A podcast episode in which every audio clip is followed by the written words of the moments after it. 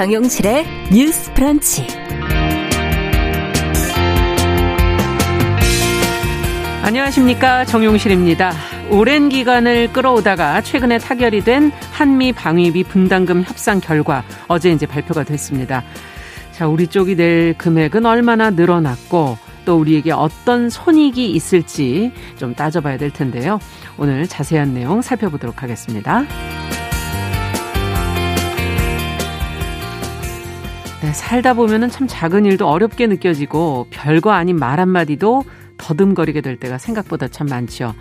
그럴 때 모든 게 서툴렀던 어린 시절에 나는 어떻게 살았었나 하는 걸 돌아보게 되기도 하는데요. 말을 더듬는 어린이가 자신의 언어를 이해하고 자아를 찾아가는 과정을 아름다운 그림과 함께 담아낸 책 한 권 오늘 같이 읽어보시죠. 그리고 알아두면 좋은 생활정보 검색어 뉴스에서 챙겨드리겠습니다. 3월 11일 목요일 정용실의 뉴스 브런치 문을 엽니다.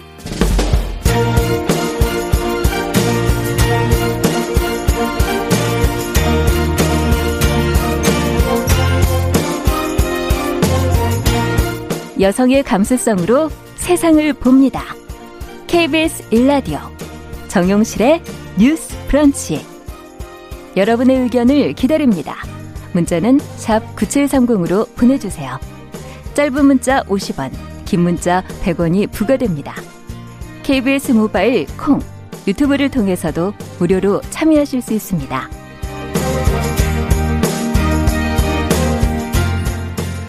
네, 정용실의 뉴스 브런치 항상 여러분들과 함께 프로그램 만들어가고 있습니다. 오늘도 3617번님께서 늘 변함없이 응원하는 애청자 시흥에서 이렇게 적어주셨는데요. 아, 이렇게 늘 변함없이 자리를 지켜주시는 분들이 계시기 때문에 방송을 계속 할 수 있는 게 아닌가 하는 생각이 드네요. 오가위님, 김진아님, 김현옥님, 뭐 아카시즈님, 그리고 유튜브로는 한 500분이 훨씬, 어, 아, 지금 조금 내려갔네요. 한 500분 정도 들어오셨는데요. 미무수아님이 일찍부터 들어오셔서 다른 분들 안 들어오시나 챙기고 계세요. 대한민국 힘내라. 써니스카이님, 무한질주님 다들 들어오셨습니다. 감사합니다. 자, 첫 코너 뉴스픽으로 시작하겠습니다. 아니, 두 분 왜 이렇게 웃으세요? 저도 웃겨요, 그러면. 미무소아님, 저희 브런치의 총무님 역할을 하시는 것 같네요. 아유, 챙겨드려야 돼요, 저희가. 진짜 감사하네요. 네, 감사합니다. 네, 더 공감 여성농촌구소의 송문희 박사님, 안녕하세요. 네, 안녕하세요. 네, 안녕하십니까. 전혜연 시사평론가. 저는 일편단심 청취자분들의 사실 음. 아이디를 송 박사님하고 저하고 거의 외우거든요. 일일이 호명해드릴 수 없지만 그래서 그런 분들의 딱 어떤 아이디가 딱 언급이 되면 일단 웃으시더라고요. 너무 이렇게 반갑기도 하고 어. 저희가 뵌 적은 없지만 또 감사하기도 해서 네. 웃음이 나왔습니다. 네, 맞아요. 말 대신에 미소로 답변을 해주셨어요. 자, 앞서도 좀 말씀드렸지만 이제 한미 방위비 분담금 협상이 이제 타결이 돼서 어, 세부 내용들이 지금 이제 보도를 통해서 나오고 있어요. 어, 그동안 계속 논란이 됐었기 때문에 이 내용이 어떻게 협의가 됐을까, 타결이 됐을까 궁금하고요. 어, 여기서 무엇을 저희가 또 좀 중요하게 봐야 될지 먼저 전혜연 평론가께서 내용을 좀 정리를 해주시면 같이 한번 고민해 보겠습니다. 예, 근데 외교 관련 용어는 왜 이렇게 한자가 많은지 모르겠습니다. 그래서 그렇죠. 제가 조금 쪼개서 설명을 쉽게 드릴 텐데, 네. 자, 첫 번째 우리가 발표해봐야 될 열쇠말 주한미군 방위비 분담금입니다. 음. 자, 주한미군이 우리나라에서 주둔을 하고 있는데, 그럼 여러 가지 여건이 만들어져야 되잖아요. 음, 그 그렇죠. 그 경비 일부를 한국 정부가 부담하는 비용인데 근거가 있어야 되는데 어, 방위비 분담 특별 협정 보통 우리가 뉴스보다 하면 SMA라고 약자를 줄여서 쓰는데요. 예. 이 방위비 분담 특별 협정에 따라서 1991년부터 음. 지원하기 시작이 됐습니다. 보통 3개 항목으로 구성이 되는데요. 네. 한국인 노동자 인건비, 음. 군사 건설비, 군수 지원비 보통 이렇게 사용이 되는 금액이에요. 그래서 네. 91년부터 지원이 되기 시작을 했습니다. 자, 근데 두 번째 키워드 11차 협상이 타결됐다라는 뉴스가 나오고 있잖아요. 그렇죠. 쉽게 말하면 이것이 딱 고정된 비용이 아니라 여러 가지 인상 요소를 검토를 해서 네. 양국 간의 뭐 실무 협상단이라던가 여러 가지 협상을 합니다. 그래서 음. 11차 협상까지 온 건데 어 그럼 기준은 어땠느냐? 음. 이게 이제 2년 단위로 되거나 5년 단위로 됐었는데 이번 이번에는. 11차 네. 협상의 주요 내용을 정리를 해보면 일단 이번 협상에 타결된 내용은 2025년까지 적용이 됩니다. 음. 그래서 정부에서 이것을 좀 긍정 평가하는 이면에는 네. 2025 년까지는 양측이 이걸 놓고 오락가락하는 요소가 좀 제거된 거죠. 그러면 5년이군요 이번에 그렇죠. 기간은. 예. 네. 기간은 뭐 2020년이 일단 이번에 타결이 된 네. 거니까 정확하게 말하면 6년인데 앞으로 어쨌든 2025년까지는 이 기준을 적용한다는 음. 거고요. 어, 이 기준에 따르면 2021년 올해 주한미군 방위비 분담금은 지난해보다 13.9% 오른 1조 1,833억 원입니다. 네. 자, 왜 13. 퍼센트도 높고 지금 액수도 상당히 커요. 그렇죠. 자, 예. 13.9%의 근거를 좀 살펴봤더니 지난해 국방비 증가율이 7.4%였고 네. 주한 미군의 한국인 노동자 인건비 증액분이 6.5% 이것을 음. 더하면 13.9%다 음. 이렇게 된다고 합니다. 자, 정부에서 긍정 평가하는 것은 제가 말씀드렸듯이 이게 단연간 어 2025년까지는 적용될 부분이기 때문에 한미 동맹에 있어서 갈등 요소가 될 음. 부분이 어쨌든 안정적으로 협상에서 타결이 됐다라는 점이 네. 있을 거고요. 또 하나는 어 이게 트럼프 정부에서 우리 그 주한미군 방위비 분담금 협상이 잘 되지 않으면서 논란이 됐던 부분인데 이 한국인 근로자의 인건비 문제가 제기가 됐었어요. 그랬죠. 그래서 협상이 잘 타결되지 않으니까 어 그럼 무급휴직 시 행해라 이래서 굉장히 논래가 됐었잖아요. 네. 이 근거가 없다 음. 이런 논란이 있었는데 이번 같은 경우에는 만에 하나 방위비 협정에 공백이 생기더라도 한국인 근로자에 대해서는 전년도 수준의 인건비 지급이 가능하다는 규정이 처음으로 명문화됐다라고 아, 합니다. 그렇군요. 물론 뭐 그런 일이 없는 것이 좋겠습니다만 네. 만에 하나 예, 가능해서는 규정을 만든 것뭐 등등을 지금 정부에서는 긍정적으로 평가를 하고 있습니다. 예. 자, 세 번째 그런데 조금 논란이 되는 부분이 뭐냐면 어, 제가 말씀드렸듯이 2025년까지 적용될 협정이 타결이 됐는데 기준이 있는데 네네. 이 기준에 있어서의 증가 비용을 어떤 것을 기준으로 할 것이냐가 논란이 되고 있는데 네. 2025년까지 적용될 증가율 기준이 국방비 증가율입니다. 음. 자, 그런데 올해 같은 경우에는 국방비 증가율이 5.4%이고요. 네. 국방부에서 발표한 국방 중기 계획에 따르면 매년 평균 6.1%가 증가하는 것으로 예상이 된다고 네. 해요. 자, 그러면 이게 어 전년도 대비 6%라고 만약 가정을 해서 계속 적용이 음. 된다면 2025년에 분담금을 여기에 맞춰서 대충 계산해 봤더니 1조 5천억 원에 육박한다. 아. 쉽게 말하면 은행으로 따지면 음. 우리가 3년 동안 얼마 이게 아니라 1년마다 얼마씩 우리는 복리의 개념이 적용될 수 있는 거 아니냐라는 네. 이제 비판이 제기되고 있는 겁니다. 근데 그러네요. 예전을 한번 살펴봤더니요. 8자 협정이나 9차 협정 같은 경우에는 물가 상승률을 반영을 했지만 최대 4%까지밖에 안 한다라는 것이 적용이 아. 됐었는데 이게 국방비 중과율을 하다 보니까 너무 가파르게 인상되는 거 아니냐 좀 이런 음. 비판이 제기가 되고 있는 상황입니다. 네. 자, 그렇다면 이제 비용의 문제, 이거는 결국 이제 국민의 세금에서 나가는 부분이기 때문에 앞으로 또 그러면 어떻게 되는 건가 하는 걱정을 하시는 분들도 계실 것 같고, 어, 앞서 그래도 다행히 한국인 노동자들, 주한미군 내에서 근무하는 분들의 어, 보호가 좀 된 측면이 있어서 그건 긍정 평가할 부분도 있는 것 같고요. 두 분은 어떻게 보시는지 좀 평가를 좀 들어보고 싶네요. 뭐 어쨌든 1년 거의 반 이상 교착 상태에 있던 방위비 협정이 체결된 거는 네. 일단 성과가 있습니다. 이거를 하면서 한미 동맹에 대한 다시 이야기를 할 수 있는 부분이 있기 때문에 네. 또한 한국인 근로자의 고용 안정에 기여한 부분은 높게 평가를 합니다만 네. 참그 제 돈이 나가는 것도 아닌데 그 답답한 느낌이 드는 것이 이게 아까 말했듯이 4년 뒤, 5년 뒤에는 지금 비교했을 때 거의 44% 거의 50% 육박하는 음. 증가가 되거든요. 네. 매년 오른다는 것 아닙니까? 음. 그런데 그 전에는 물가 상승률로 하다 보면은 한 2% 정도에서 거의 됐는데 네. 이게 국방비 증가율로 가다 보면은 6%로 간다는 것이 미국에서는 협상을 할 때 원칙과 기준을 얘기를 하죠. 음. 그 원칙과 기준으로 국방비 증가율을 삼은 것이 과연 타당한 것인가라 생각을 한다면요.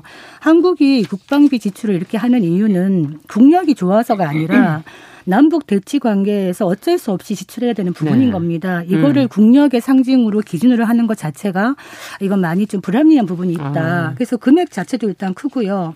그 다음에 일본을 얘기 안 할 수가 없는데 네. 일본 네. 같은 경우에는 주일 미군 같은 경우에 5년 동안 만약에 협정을 보통 하거든요. 네. 그러면 그 총액 결정되면 5년 동안 올라가지 않습니다, 보통. 음. 근데 한국 5년은 동일하게 예, 간다는 보통 말씀이시죠? 그렇게 갑니다. 그런데 한국 같은 경우에는 단연 계약을 하면서 매년 올라가게 되는 음. 사실상 재정적인 부담이 크죠. 음. 그래서 이런 부분은 많이 아쉽다 생각이 듭니다만 또 한편에서는 한국 협상단의 고뇌가 느껴진다. 음. 왜냐하면 이게 단순히 방위비의 문제만이 아니라 사실은 그렇죠.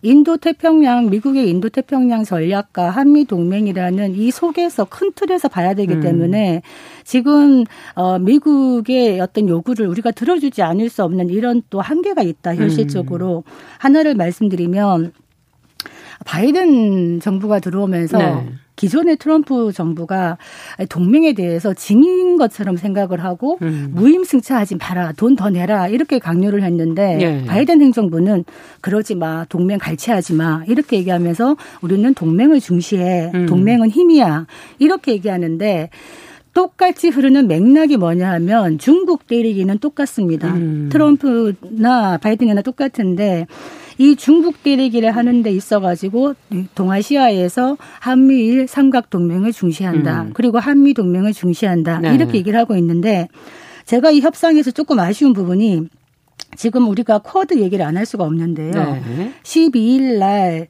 어, 지금 쿼드 미일, 인도, 호주 양 정상이 화상으로 첫 정상회의를 합니다. 네. 그러고 나서 미국의 국무장관과 국방장관이 17일, 17일 옵니다. 예, 맞습니다. 그런데 이들이 일본을 먼저 갔다 오거든요. 예. 그리고 바이든 대통령이 일본 수가 총리와 제일 먼저 정상회담을 또 다음 달쯤 하겠다고 추진하고 있어요. 음. 이게 어떤 시그널을 주냐면 은 동북아의 한미일의 어떤 동맹의 균형 축을 일본으로 두겠다라는 얘기를 음. 하고 있는 겁니다. 음. 그렇기 때문에 여기에 대해서 정부는 한국 정부가 부담을 느낄 수밖에 없는 것이고 예. 또 쿼드에 대해서 한국이 참여하라는 압박을 아마 본격적으로 해올 것이다. 계속 그동안도 받아왔었죠. 예, 이러한 예. 연장 선상에 있기 때문에 제가 만약에 음. 한국의 협상단이었다면 우리가 쿼드에 대해서 어떤 전향적인 입장을 피력하면서 방위비 분담에 대해서는 적어도 이렇게 부담이 음. 있는 정도의 계약은 하는 거를 조금 피할 수 있지 않겠나 음. 이런 아쉬움이 많이 드는 대목입니다. 네. 어떻게 보십니까 전현 평론가께서? 그러니까 바이든 정부 지금 초기잖아요. 예. 그래서 협상을 하면서 어뭐 굉장히 서로가 그래도 좋은 결과를 내려고 노력을 했던 것 같은데 양측이. 예 그리고 뭐 이제 지금 그 주한미군 관련해서 그 우리 한국인 노동자 노동조합이 어쨌든 굉장히 노동자들을 최우선 고려한 건 감사한다라는 음. 입장을 밝혔으니까 이 부분은 저도 긍정 평가합니다. 네. 어, 주한미군에서 근무하고 있는 한국인 노동자들을 볼모로 잡는다라는 비판이 굉장히 강하게 제기된 바 있었고 그럼에도 노동자들이 우리는 괜찮다. 음. 우리 때문에 국민들에게 부담 주는 어, 협상에서는 안 된다라는 취지의 입장문을 아. 내는 걸 보면서 제가 좀 가슴이 울컥했던 그러네요. 적이 있어요. 예. 그래서 양쪽 모두 왜 열심히 일하는 노동자들을 중간에 끼냐 이런 비판에 그렇죠. 의식해서 그렇죠. 이번에 여러 가지 이런 재발 방지를 할 수 있는 규정을 명문화한 것은 의미가 있습니다. 음. 그리고 정부에서 발표한 내용 중에 예를 들면은 뭐 우리나라에서 다시 그 돈이 풀릴 수 있는 부분이 다시 우리나라 경제로 선순환된다. 뭐이 네. 부분도 일부분 인정을 할 수 있습니다. 그런데 예.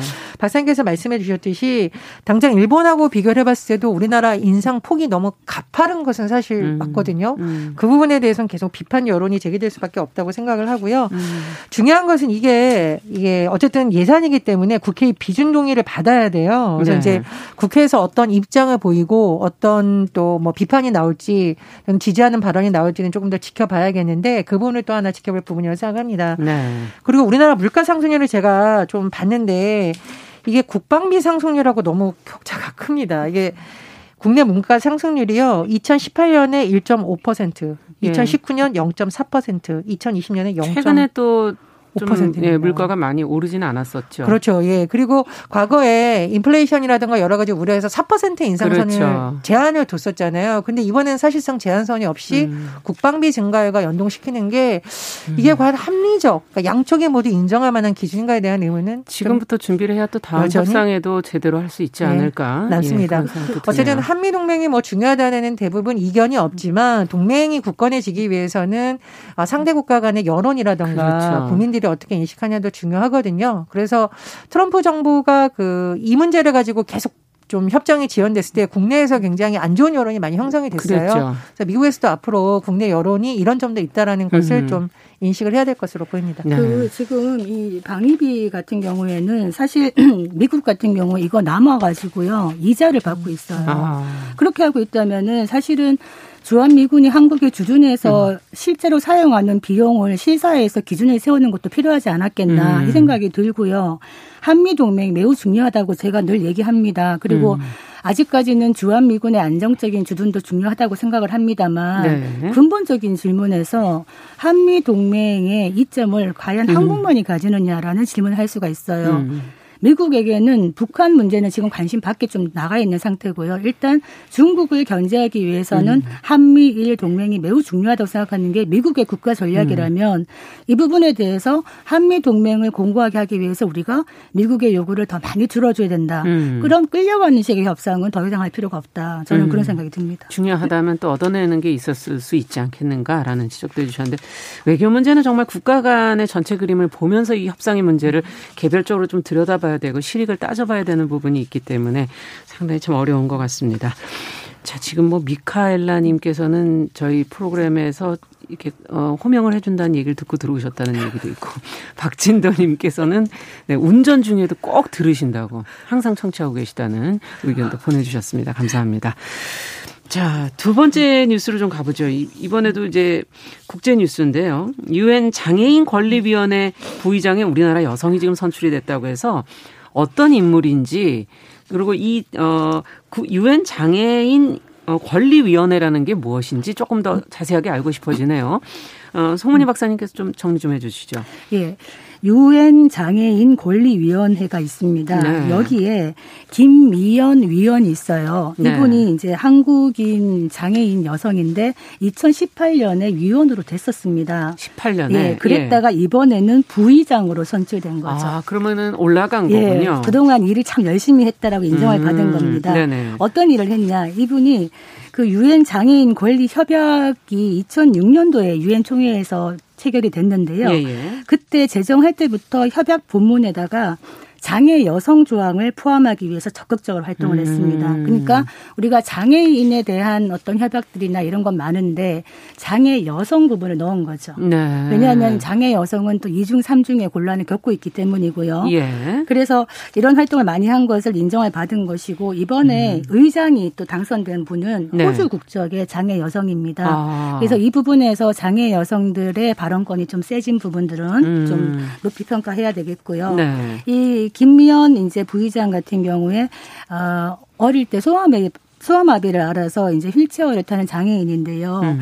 2000년에 장애 여성 문화 공동체 설립해서 계속적인 활동을 했습니다. 네. 이 장애와 여성이라는 게 이중 차별의 문제를 갖고 있다 음. 이렇게 깨닫고 이런 활동을 하고 있는데요. 이 말이 많이 와닿습니다. 사회가 나를 거부한다면 내가 사회를 바꾸겠다 음. 이런 운동을 하고 있고요. 지금 앞으로도 아마 기대가 되는 활동이 기대가 됩니다. 네. 지금 이게 장애인 권리를 다루는 국제기구에서 한국인이 그것도 또 여성의 영향력이 커진다는 거 굉장히 의미 있는 일이다라는 생각이 드는데 두 분께서는 어떤 점을 주목해서 좀 보셨는지 얘기를 좀 들어보고 싶네요. 저 이제 이 김미연 이제 신임 부의장의 인생 스토리를 읽다 보면서 음. 가장 마음에 많이 왔단 말 박사님도 다시 음. 언급을 해주셨는데 사회가 나를 거부한다면 내가 사회를 바꾸겠다. 아, 정말 아, 이 말이 너무 네. 가슴에 와닿았습니다. 네. 사실은 어 뉴스 브런치가 이제 음. 우리가 뭐 양성평등을 얘기하고 이런 거 할때 네. 많은 분들이 양성평등 벌써 되지 않았나요? 혹시 음. 여성만을 위한 프로그램 아닌가라고 그렇죠. 하는데 그건 아닙니다. 사실 우리나라 사회 곳곳에서 많은 차별이 존재하고 예. 조금 더 평등한 세상으로 나아가기 위해서는 언론도 전문가들도 시민들도 계속 관심을 갖고 목소리를 내줘야 되거든요. 그럼요. 그래서 김미연 의원이 아 그냥 내가 참지 이게 아니라 이 사회가 바뀔 수 있도록 내가 나서겠다라는 이 말이 음. 굉장히 가슴에 와닿았고요. 그 계기가 대학을 졸업을 했었는데 네. 본인을 포함해서 이 장애가 있는 사람들이 취업이 안 되더라는 거예요. 대학 졸업 후에. 그래서 사회가 나를 거부한다면 내가 사회를 바꾸겠다. 아. 이렇게 결심한 계기가 됐다라고 합니다. 예. 그래서 그 부분에 굉장히 동감을 하고 앞으로 유엔 어, 차원에서 활발한 운동을 해 주시길 바라고 음. 또 우리나라도 국가인권이나 이런 곳에서 이런 협약을 근거로 여러 가지 그렇죠. 기준을 세우거든요. 그래서 그런 부분이 우리나라의 뭐 법이라던가 정책이라던가 곳곳의 규정에 좀 영향을 많이 미쳤으면 하는 음. 바람니다. 또 하나 제가 이분이 계속 강조하는 게 교차 차별의 위험을 얘기를 하거든요. 네. 교차 차별, 뭐좀 설명을 해주시죠. 복합 차별, 예. 멀티플 차별, 음. 이중 차별 뭐냐면 사실 장애인이라는 이유로 차별을 받는 구조가 아직도 남아 있고 네. 그 중에서도 여성 장애인들은 이중으로 차별을 음. 받는 거죠. 그런데 만약에 여성이면서 장애인이면서 미성년자다. 아. 그러면 현실적으로 더 주장하기 어려운. 정말 힘들어지겠군요. 그렇죠. 미성년자라는 예. 이유로 취업이 제한이 되는 경우도 있고 너무나 안타깝지만 범죄에 타깃이 되는 경우 음. 이제 현실 우리가 보잖아요. 음. 이런 복합 차별을 현장에서 보면서 문제를 느끼고 개선하려고 한다는 점을 굉장히 높이 평가합니다. 음. 그래서 말씀드렸듯이 우리나라가 어떤 국제적인 인물을 배출하면 아 좋다 할 것이 아니라 이 인물을 배출한다는 것이 어떤 의미이고 음. 그리고 남들보다 조금 어려운 환경에 있었지만 그 어려운 환경을 역으로 내가 이 사회를 바꾸는 동력으로 삼았다는 점에서 음. 어 제가 막 목소리가 떨립니다. 그러네요. 진심으로 예. 박수를 보내고 응원합니다. 그 우리가 네. 여성 장애인 얘기할 때요. 그러니까 남성 장애인들이 4명이 학교를 갈 때 여성 장애인은 1명 정도로 간다고 합니다. 음. 그러니까 어떻게 보면은 더 많은 어려움을 겪고 있는데 음.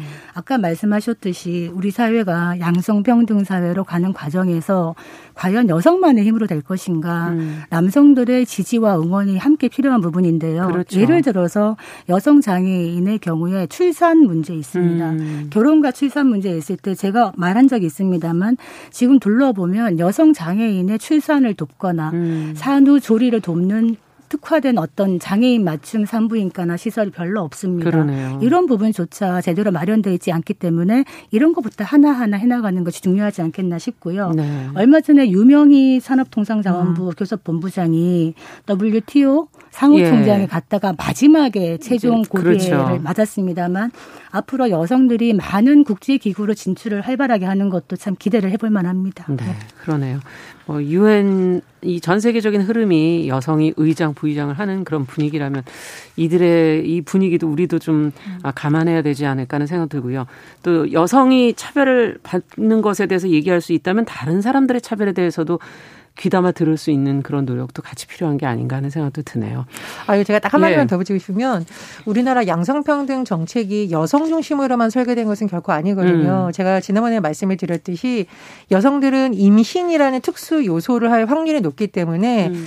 병원에 가서 진단을 받을 때 각종 검사, 예를 들면 당뇨라던가 이런 걸 조기에 발견되는 특성이 있었거든요. 예. 우리나라 남성들의 경우에는 당뇨가 상당히 오랜 기간 진행이 돼서 심각하게 아프기 전까지는 병원에 잘 안 가서 되는 특성이 또 있었어요. 그렇죠. 이런 정책들이 보건의료 정책에서 어떻게 반영될 것인가. 중요하네요. 그렇죠. 생애 주기별 건강 검진과 어떻게 될 것인가 다 연동이 돼서 반영이 되고 있거든요. 음. 그래서 양성평등 정책은 사실 여성만을 위한 정책은 아니고요. 전체가 같이 그렇습니다. 예, 또 차이가 차별로 음. 가지 않게 반영하는 음. 정책이라고도 다시 한번 말씀드리고 싶습니다. 네.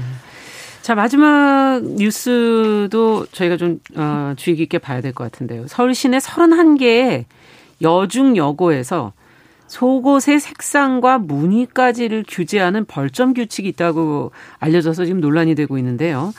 이게 뭐, 어제 그제 이렇게 지금 보도된 내용들인데 서울시 의회가 지난 5일 이런 학칙의 근거가 되는 학생 인권 조례 조항을 삭제는 했다고 하는데 저희가 뭐 삭제했다고 이 문제를 그냥 넘어갈 부분은 아니고 일단은 한번 무슨 내용인지 좀 확인을 좀 해보도록 하겠습니다. 전혜연 평론가께서 좀 정리를 해주시죠. 그러니까 지금 학생 인권조례 예전 내용에 보면 네. 학교의 교장, 그러니까 장이죠. 교직원이 학생의 의사에 반해서 복장이나 두발을 비롯한 용매에 대해서 규제해서는 안 된다라고 돼 있어요.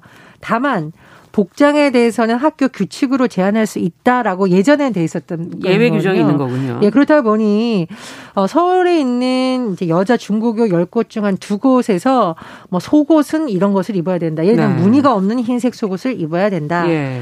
하복과 상의 안에는 블라우스 밖으로 비치지 않는 흰색 및 살구색 계통의 속옷을 입어라. 이렇게 음. 되어 있고 지키지 않으면 벌칙을 줬다. 예전에 이런 내용이 있었다는 네. 거죠. 그래서 이번에 서울시에서 통과한 내용은 이 문구 아까 제가 말씀드렸던 규칙으로 제한할 수 있다는 문구를 없앤 부분입니다. 그래서 아. 이 뉴스를 전해드리는 부분은 이런 규칙이라던가 이런 조항이 남아있는 학교들 좀 이 문제에 대해서 한번 고민해 보시라고 생각해 보시면 예. 어떨까 싶습니다. 예, 다른 것보다 또 학생 인권 조례에 대해서 학생들이 또 생각하는 것은 과연 어떨까? 이 부분도 한번 고민해 볼 필요도 있을 것 같기도 하고요. 어, 어쨌든 두 분은 이번 어, 어, 내용에 대해서 어떻게 이제 조항이 삭제가 된 상황에서 어떤 점들을 보시는지. 아, 이 조항이 저는 과도했다고 생각합니다. 네. 아이들의 학생들의 자유로운 사고와 행동을 제약하는 과도한 조항이다. 이때면 학교에서 속옷을 입고 생활하는 게 아니거든요. 네. 안에 입는 속옷이 비치든지 레이스가 있든지 그게 무슨 의미가 있습니까? 이런 것까지 다 규제를 하고 여름에 그 더운데 스타킹 꼭 신게 규제를 하고 음. 또 웃기는 것이 블라우스 길이입니다. 팔을 들어가지고 속옷이 보이지 않아야 한다. 음. 이거 매우 어렵습니다. 음. 그리고 이거 안 지키면 벌점 준다. 이거는 과도한 규제였다. 음. 그래서 아마 많이 바꿔 나가야 되지 않겠나 학교 일선에서 음. 이런 생각이 듭니다. 네. 아니 물론 건강이라든가 음. 위생 측면에서 선생님들이 아 너무 속옷 비치지 않게 이런 거 주의하자 정도는 뭐 음. 뭐 말은 어른의 입장에서 할 수 있는데 예. 벌점을 주고 조항을 만든다는 건 굉장히 옛날 시대의 사고 방식이라고 생각을 하거든요. 예. 만약 어떤 직장에서 여직원들 이런 이런 거 안 하면 벌칙 주겠다고 하면 난리 날 겁니다. 그래서 학생들의 입장에서 조금 더 예. 편한 것이 뭔지 어른들의 훈육이라는 것이 도대체 어느 선까지 하는 것이 맞는지 네. 돌아보는 계기가 됐으면 합니다. 네. 저희가 한번 그 주간 똑똑똑에서 학생 인권 조례를 가지고 얘기한 적이 있었는데요. 어, 젊은이들은 어, 본인들을 너무 보호하고 위에서 내려다 보듯이 하는 그런 시각, 평등하지 않은 시각에 대해서 조금 더 문제 제기를 하더군요. 앞으로 여러 가지로 고민이 좀 필요한 대목인 것 같습니다. 자, 오늘 두 분과 함께 뉴스픽 전혜연 평론가 더공감 여성정치연구소 성문희 박사 두 분 수고하셨습니다. 말씀 잘 들었습니다. 감사합니다. 네, 정용실의 뉴스 브런치 듣고 계신 지금 시각 10시 31분이고요. 라디오 정보센터 뉴스 듣고 오겠습니다. 국내 코로나19 신규 확진자 수가 465명으로 사흘 연속 400명대를 기록하며 거리두기 2.5단계 수준으로 재진입했습니다. 백신 접종자 수는 50만 명을 넘어섰습니다. 질병관리청 예방접종 전문위원회가 만 65세 이상 고령층에 대한 아스트라제네카 백신 접종을 권고했습니다. 다만 1차 접종자 중 아나필락시스 반응이 나타난 접종 대상자는 다른 플랫폼 백신에 대한 교차 접종 근거가 부족한 만큼 2차 접종을 시행하지 않는 것으로 결정했습니다. 한국토지주택공사 LH 직원들의 3기 신도시 투기 의혹을 조사하고 있는 정부 합동조사단이 오늘 1차 조사 결과를 발표합니다. 발표는 오후 2시 30분 정세균 국무총리가 직접 할 예정입니다. 이번 달 10일까지 수출 금액이 1년 전보다 25% 넘게 증가했고 조업 일수를 반영한 하루 평균 수출액도 25.2% 늘었습니다. SK텔레콤과 KT, LG U+플러스 등 이동통신 3사가 휴대폰 할부 수수료를 담합했다는 의혹에 대해 공정거래위원회가 본격적인 조사에 나섰습니다. 김진욱 공수처장이 김학의 전 법무부 차관의 불법 출국 금지 의혹에 대한 공수처 자체 수사 여부를 내일 밝히겠다고 말했습니다. 미국 하원은 조 바이든 대통령이 추진한 1조 9천억 달러 규모의 코로나19 부양 법안을 가결했습니다. 지금까지 라디오 정보센터 조진주였습니다.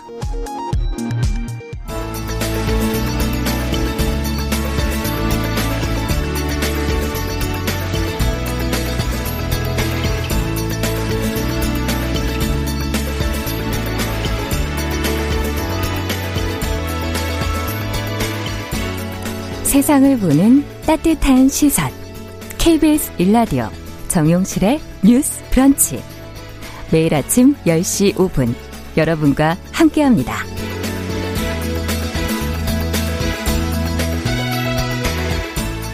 네, 정유실의 뉴스 브런치 듣고 계신 지금 시각 10시 34분입니다. 자, 이번에는 인터넷 검색어를 통해서 네티즌들이 관심을 가진 이슈들을 같이 살펴보겠습니다. 검색어 뉴스. 오늘도 시선 뉴스의 박진아 기자 자리해 주셨어요. 어서 오세요. 네, 안녕하세요. 이번 주는 뭐 어떤 내용들이 많이 검색이 됐나요? 네, 이번 주도 다양한 상황별 이슈들이 있었는데요. 그중에 오늘은 생활 정보와 관련된 내용들입니다. 네. 첫 번째 키워드는 여성 생애 주기별 권장 검진입니다. 음. 여성분들 좀 집중하셔야 될 것 같아요. 그러네요. 네, 지난 월요일인 3월 8일은 세계 여성의 날이었습니다. 네. 이 사회 속 여성의 권리 향상을 위해서 유엔에서 공식 지정한 기념일인데요. 음.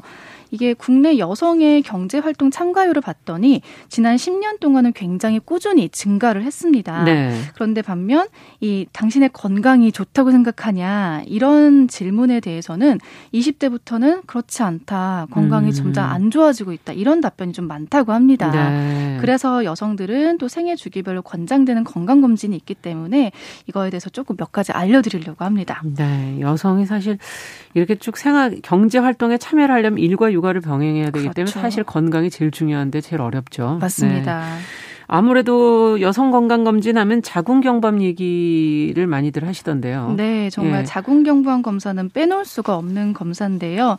특히 최근에 20대 자궁경부암 환자가 급증하면서 음. HPV 백신과 더불어서 HPV 검사의 중요성도 정말 대두되고 있습니다. 네. 이 자궁경부암 검사는 만 20세부터 무료로 접종을 할 수가 있거든요. 네. 이 자궁경부암 세포진 검사를 국가 검진으로 받을 수가 있습니다. 이것도 무료입니까? 검진 받는 네, 맞습니다. 맞습니다. 네. 만 20세 이상부터는 무료가 됩니다. 네. 이 DNA를 분석하는 HPV 검사를 동시에 진행하면은 자궁경부암 발생 원인의 70%를 차지하는 HPV 16번과 18번 바이러스의 유무를 확인할 수 아. 있어서 보다 더 정확하게 자궁경부암 가능성을 좀 확인할 수가 있습니다. 네. 따라서 여성이라면 정말로 이 검사는 반드시 놓치지 말고 하셔야 되고요. 예. 일반적으로 우리가 사무직의 경우는 2년에 한 번씩 검진을 받잖아요. 네네. 네. 근데 이 검진을 받기 위해서는 월경을 하거나 하면 또 검진을 받을 수가 없습니다. 그래서 사실 타이밍을 놓칠 때가 많죠. 네, 맞습니다. 그래서 이 검사를 받는 게 중요하기 때문에 그런 일정까지 음. 꼭 체크하셔서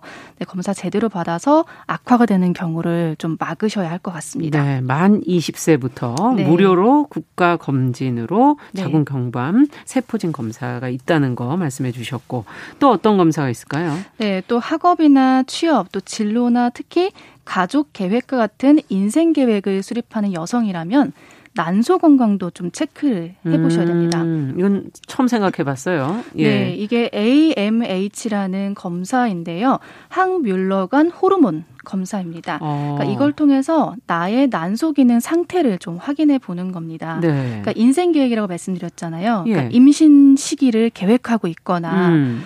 그렇다면 결혼을 하겠다 나는 네, 맞습니다. 아이를 갖겠다 이런 계획이 네, 있으시다면 맞습니다. 네. 그렇다면 이 검사를 통해서 혹시라도 난임이라면 이 난임 치료의 방향을 좀 판단할 수 있다고 어, 합니다. 그래요. 또 이게 임신 계획이 아니라고 하더라도요. 네네. 요즘 20대 여성들한테 다낭성 난소 증후군이 굉장히 많이 있다고 합니다. 어. 대부분은 결혼을 하고 후에 가서 알게 되는 경우가 많아서 이게 정말 대비를 좀 해야 되는데요. 그렇군요. 이런 질환 유무를 파악하거나 또 자신의 완경식 시기도 예측할 수 있기 때문에 음. 난소 검사가 반드시 필요합니다.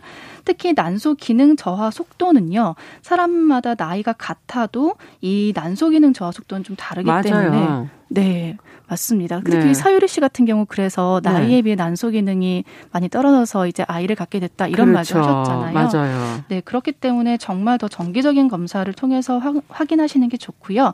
이 HMA, AMH 검사는요, 간단하게 굉장히 팔 정맥에서 채취한 혈액만으로 검사를 하는 거기 때문에. 아, 그러니까 팔에서? 네. 네. 예. 네. 그래서 월경주기나 이런 거에 영향을 받지가 않습니다. 그러니까 좀 더 편하게 검사를 받을 수가 있다는 거예요. 예. 그래서 이런 계획이 있다면 또 이 AMH 검사 한번 확인해 보셔도 좋을 것 네, 같습니다. 네, 피 검사 하실 때 그냥 같이 신청해 주시면 아마 같이 하실 수도 있겠군요. 네. 네. 자, 요즘에 겨, 앞서 얘기해 주신 것처럼 결혼 연령 늦어지니까 음. 이 난임과 관련된 거가 좀 이슈인 것 같아요. 맞습니다. 네, 보도가 이, 많이 나오고. 그렇죠. 이 난소 기능 검사와 더불어서 또 난임 등에 관심이 음. 있다면요. 난임 관련 정보 지원도 같이 알아두시면 좋은데요. 네네. 법적 혼인 상태 있거나 신청일 기준 1년 이상 사실상 혼인 상, 혼인 관계를 유지했다면 이게 원래는 법적 혼인 상태만 음. 가능했는데 좀 변경된 부분이에요. 네. 그러니까 사실은 관계여도 인정받는다. 네, 1년 이상이 된다면 유지 유지를 했다면 인정을 받을 수 있고요. 관할 보건소에서 확인된 난임 부부라면 예. 지원을 받으실 수가 있습니다. 하지만 소득 기준을 좀 보셔야 되는데요. 소득 기준은 기준 중위 소득 180% 이하 음. 기초생활보장 수급자 및 차상위 계층에 해당이 아, 됩니다. 네. 자기가 거주하는 관할 보건소에서 신청을 하면 되고요. 혹시나 궁금한 것이 있다면 보건복지상담센터 129이거든요. 예. 여기에 문의하시면 좀 더 나에게 맞는 지원 정책을 확인해 보실 수 있습니다. 그렇군요. 보건복지상담센터 129번으로 문의해 보시면 되고요.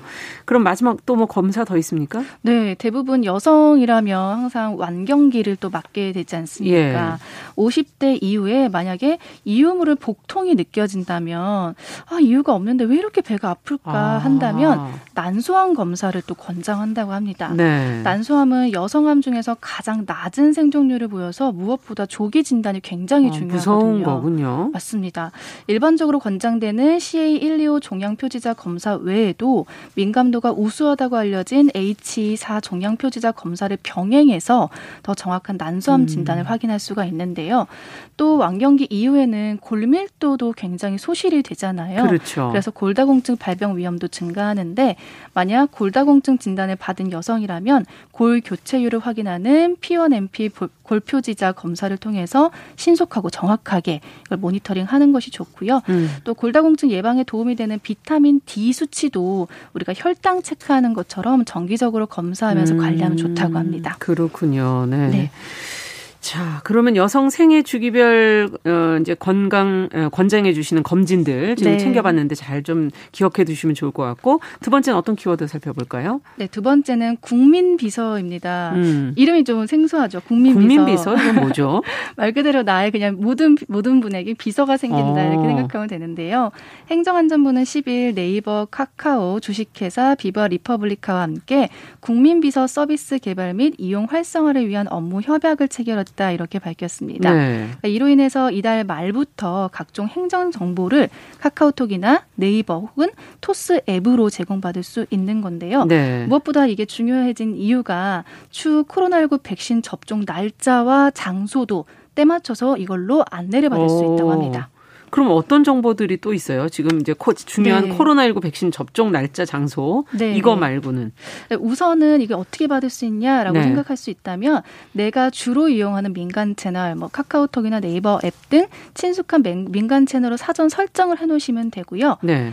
코로나19 검사 관련 외에도 세금, 과태료, 범칙금 납부 기한 국가장학금 신청 등 이 각종 행정 정보를 때맞춰 제공해주는 음. 비대면 서비스입니다. 그러니까 기관에 직접 방문하거나 일일이 홈페이지 가입과 공공앱 설치를 해야 하는 그런 번거로움을 좀 줄일 수가 있습니다. 네, 그렇군요. 네, 특히 특정 대상이 아닌 일반인을 대상으로 백신 접종이 시작되면 국가 예방 접종 시스템과 연계해서 접종 예약도 안내를 하는데요. 네. 질병관리청의 코로나19 예방 접종 시스템에서 예약하고 또 알림을 신청하면 음. 1, 2회차 접종 일시와 장소를 본인이 선택, 선택한 앱이나 문자 메시지로 이제 발송을 해주는 겁니다. 네. 그러니까 백신 맞기 위해서 줄 서서 기다려야 되고 신청해야 되고 이런 번거로움이 시간까지 없어... 이제 다 된다는 거죠. 맞습니다. 네. 필요가 없어지게 나오고. 되는 거죠. 네. 네. 그러면 들어가서 뭐 특별하게 하실 건 없고 쓰고 있는 그 것에서 확인하실 수 있다는 건가요? 네, 맞습니다. 음. 이제 국민비서 관련해서 내용이 더 나오면요. 음. 내가 주로 사용하는 음. 이제 민간 채널, 뭐 네이버면 네이버, 음. 뭐 카카오면 카카오 이런 알겠습니다. 식으로 선택을 하면 됩니다. 네. 자, 국민들이 또 음, 편리하게 이용하실 수 있을 것 같고 마지막으로는 뭘 살펴볼까요? 네, 마지막은 우리나라 국민들의 언어 실태인데요. 10일 문화체육관광부 국립국어원이 전국 만 20세에서 69세 성인 남녀 5천 명을 대상으로 진행한 2020년 국민의 언어 의식 조사에 따르면요. 응답자의 46.9%와 48.1%가 우리 국민이 각각 욕설이나 비속어를 사용한다. 음. 그러니까 절반 정도는 다 사용한다. 이렇게 답변을 하셨습니다. 예. 근데 좀 이상한 게 그럼 당신은 사용하나요? 라는 질문에는 10명 중에 두세 명 정도만 사용한다. 그러면 그러니까, 누가 사용을 하는 걸까요? 그러니까 내가 사용하는지조차 네. 인지하지 못한다는 건데요. 예. 이 욕설과 비속어를 사용하는 이유로는 응답자의 32.6%가 기분 나쁜 걸 표현하기 위해서 그랬다. 음. 혹은 습관적으로 또 친근함의 표현이다. 이렇게 답변을 했습니다. 네. 이에 대해서 국립국어원에 따르면 뭐냐면 요즘 온라인 소통이 일상화된 상황에서 욕설과 비속어가 좀 쉽게 그렇죠. 전파가 되고 예. 이런 말들을 문제의식 없이 습관적으로 사용하다 보니까 음. 이렇게 사용하는 사람들이 늘어나는 게 아닌가 판단을 한다고 합니다. 우리말 정말 예. 아름답잖아요. 예, 네, 맞아요. 모두가 더 아름답게 사용하도록 노력해야 될 것 같습니다. 마음을 반영하는 거기 때문에 네. 예, 제대로 쓰는 게 좋겠죠. 네. 맞습니다. 네. 자, 지금 9166번님께서 문자를 주셨는데, 오래전부터 함께 애청해 오신 남성이신데, 어, 오늘 뭐 저희가 여성 생애 주기별 뭐 이런 거 하니까 여성 전용 방송인가요? 이렇게 적어 주셨는데요. 아니죠. 여성에 대한 어, 이해 또 양성 모두에게 도움되는 어, 또 공감과 연대를 위한 그런 방송이라는 거 잊지 마시고 계속 좀 청취해 주셔야죠. 예. 네. 애정 어린 관심 부탁드립니다. 저희 시선 뉴스의 박진아 기자와 함께 검색어 뉴스 살펴봤습니다. 감사합니다. 네, 감사합니다. 우리는 만났다. 월요일부터 금요일까지 오전 10시 5분엔 뭘 해요? 참고로 말하지만 정용실의 뉴스 브런치를 들어요.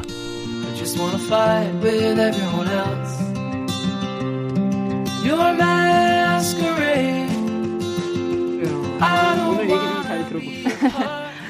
네, 저희 수다 떨다 갑자기 들어왔어요.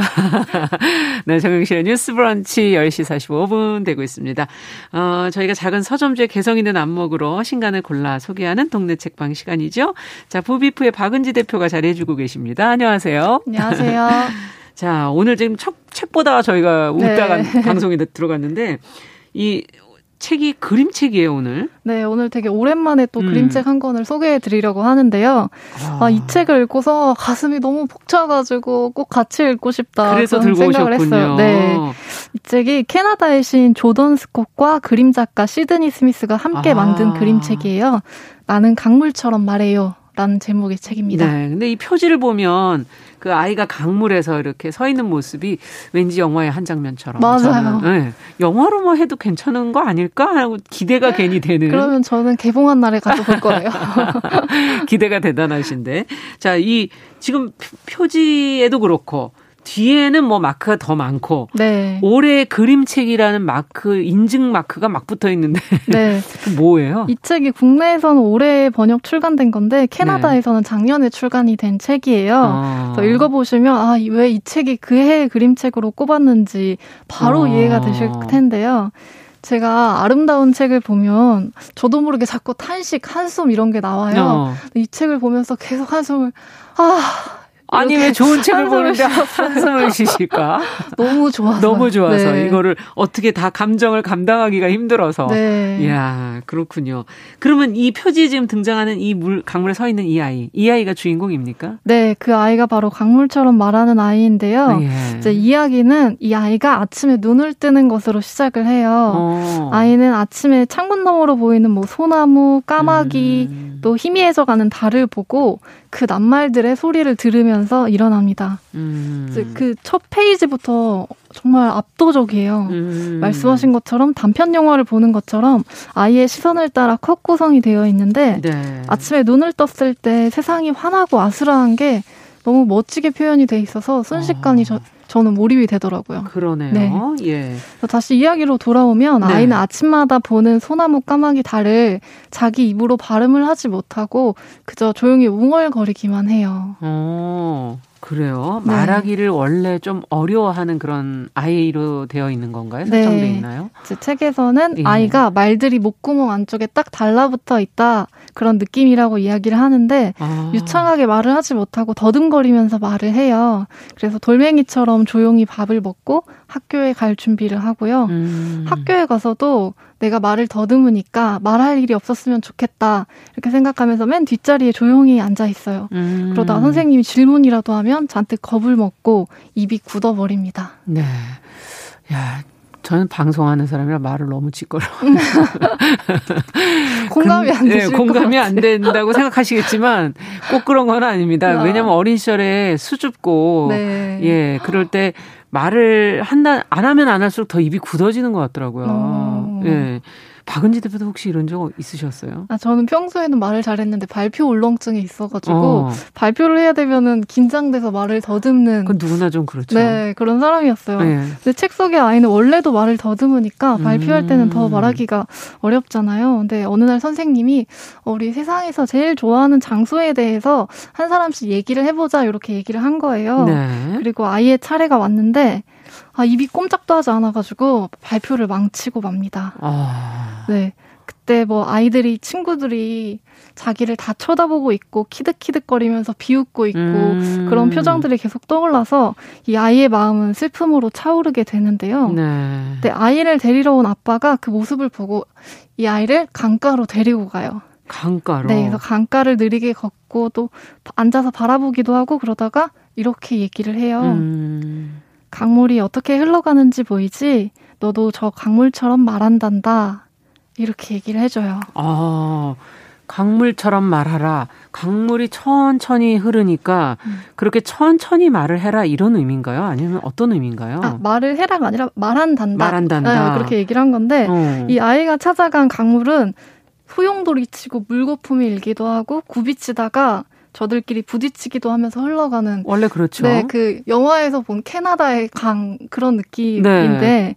흐르는 강물처럼 뭐 이런 영화도 있었고. 네, 네. 예. 언제나 유유히 흐르는 것 같지만 책 속에 아이가 말하는 것처럼 음. 강물도 더듬거리기도 하고 부드럽고 아. 잔잔해지기도 하고 네, 책에는 이제 이런 말이 나오는데요. 어, 나는 울고 싶을 때마다 이 말을 떠올려요. 나는 강물처럼 말한다. 나를 둘러싼 낱말들을 말하기 어려울 때면 그 당당한 강물을 생각해요. 물거품을 일으키고 굽이치고 소용돌이치고 부딪히는 강물을요. 음. 그 빠른 물살 너머에 잔잔한 강물도 떠올려요. 내 입도 그렇게 움직여요. 나는 그렇게 말해요. 강물도 더듬거릴 때가 있어요. 내가 그런 것처럼요. 이야. 그러네요. 강물을 세세하게 좀 더 들여다본다면 멀리서 네. 본다면은 그냥 편안하게 흐르고 음. 있는 것처럼 잔잔하게 흐르는 것처럼 보이지만 안에 들어가서 보면은 돌에 부딪혀서 퍽 그러기도 네. 하면서 우여곡절 끝에, 끝에 흘러가는 거죠. 네. 어, 그러네요. 아버지가 진짜 대단하시네. 너무 멋있으시죠. 이런 부모가 될 수 있을까요? 아, 이미 되셨을지도 네. 아니, 진, 저는 이제 그거는 잘 안 됐고 첫 아이는 네. 어, 정말 어떤 생각이 드셨어요? 음. 아, 너무 멋있는 아버지라는 생각이 들었는데 음. 이 이야기가 그 조던 스콧의 자전적인 이야기라고 해요. 지금 실, 이 글을 쓴? 네네. 음. 실제로 본인이 겪었고 자기가 말을 더듬어서 학교에서 발표를 하는 날마다 아버지가 데리러 왔대요. 아. 항상 아들을 학교로 데리러 왔는데 속상해하는 조던 스콧을 보면서 강가로 데려가서 같이 얘기도 하고 걷기도 하고 뭐 과일을 따기도 하고 연어가 나타나기를 기다리기도 하면서 시간을 보냈는데 네. 어느 날 그렇게 얘기했대요. 너도 저 강물처럼 말한단다. 그 얘기를 아, 해주셨대요. 그건 실제 사실이군요, 이게. 네네. 근데 음. 보통은 이제 말을 유창하게 하는 게 자연스러운 거고 네. 아이가 말을 더듬는 건 자연스럽지 않은 거라고 생각하기가 쉽잖아요. 그렇죠. 네, 근데 이 조던 스콧의 아버지는 아 이거 자연스러운 거라는 걸 아셨던 것 같아요. 음. 이 자연의 움직임 속에서도 아이가 말을 더듬는 것과 비슷한 일이 일어난다는 걸 음. 알고 계셨던 것 같습니다. 네, 아니 가장 언어의 달인이라고 하면 시인인데 네. 결국은 어 시를 쓰는 시인이 된 게 아닙니까? 네. 이 아버지 덕분이 아닐까 이런 생각도 들기도 맞아요. 하고. 어, 또 중간에 펼쳐서 크게 볼 수 있는 그런 장면들도 있어요. 네. 음.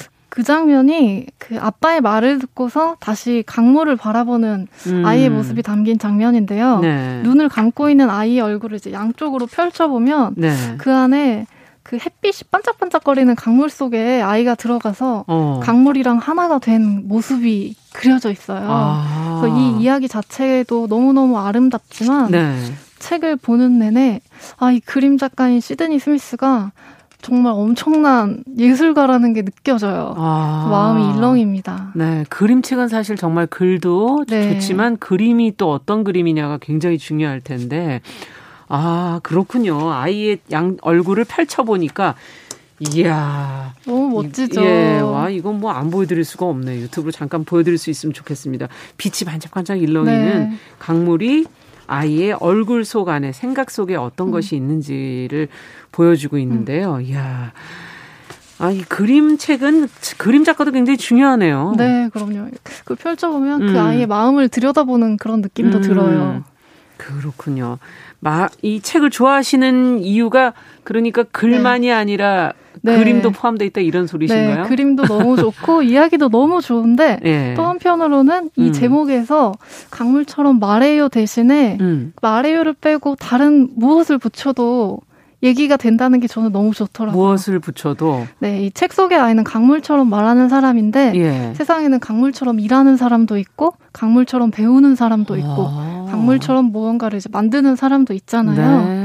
각자의 모습 속에서 이 강물의 흐름을 발견해 보면은 이 책을 읽고 안 울 수가 없습니다. 어. 네. 또 이제 더 나아가서 타인의 모습에서 강물의 흐름까지 발견해 보면 좀 더 좋은 세상이 될 것 같아요. 예. 아, 내 모습만이 아니라 네. 타인의 모습 속에 있는 그런 음. 강물, 네. 강물처럼 흐르고 있는. 네, 전 지금 회사 다닐 때 예. 일을 빨리빨리 못했는데 아, 쟤는 강물처럼 일하는 애구나 이렇게 생각해주면 좋잖아요. 음, 아이들의 성장도 또 뭐 아니면 네. 내 주변의 내 친구의 모습도. 그럼요. 네, 지금 힘들어하고 있다면 그것을 강물처럼 흐르고 있는 것이 아닌가. 네. 예. 밤이 어. 부딪히는 시간이구나. 음. 그렇게 생각해도 좋을 것 같아요. 네. 강물처럼 일하는 사람, 강물처럼 배우는 사람. 정말 다양하네요. 어, 오늘 부비프 박은지 대표와 함께한 동네 책방. 조금 서투르긴 하지만 누구나 이렇게 부딪히기도 하고 갈등하기도 하고 어, 하면서 어, 달라가지 않은 어, 성장해 가는 것이 아닐까. 강물처럼 천천히 자연스럽게 성장하는 어린이의 이야기를 담은 그림책 나는 강물처럼 말해요. 같이 읽어봤습니다. 양재근님께서는 저도 강물처럼이란 단어를 너무 좋아하는데 바다를 포기하지 않는 강물처럼 와, 아. 너무 멋지신데요. 야, 이런 글을 또 써주시는. 듣고 방송을 듣고 계셨네. 네. 파란님께서는 표지 사진에 아이를 보니 왠지 짠하다는 음. 그런, 아, 저도 그런 느낌 좀 있었거든요. 음. 예, 그런 얘기도 건네주셨네요. 오늘 말씀 잘 들었습니다. 감사합니다. 네, 고맙습니다. 네. KBS 뉴스 속보가 들어와서요. 대법의 원세훈 직권남용 무죄 아, 재심리 파기환송 소식도 끝으로 잠시 전해드립니다. 정유실의 뉴스 브런치 목요일 순서 여기서 인사드리도록 하겠습니다. 저는 내일 오전 10시 5분에 다시 찾아뵙겠습니다. 감사합니다.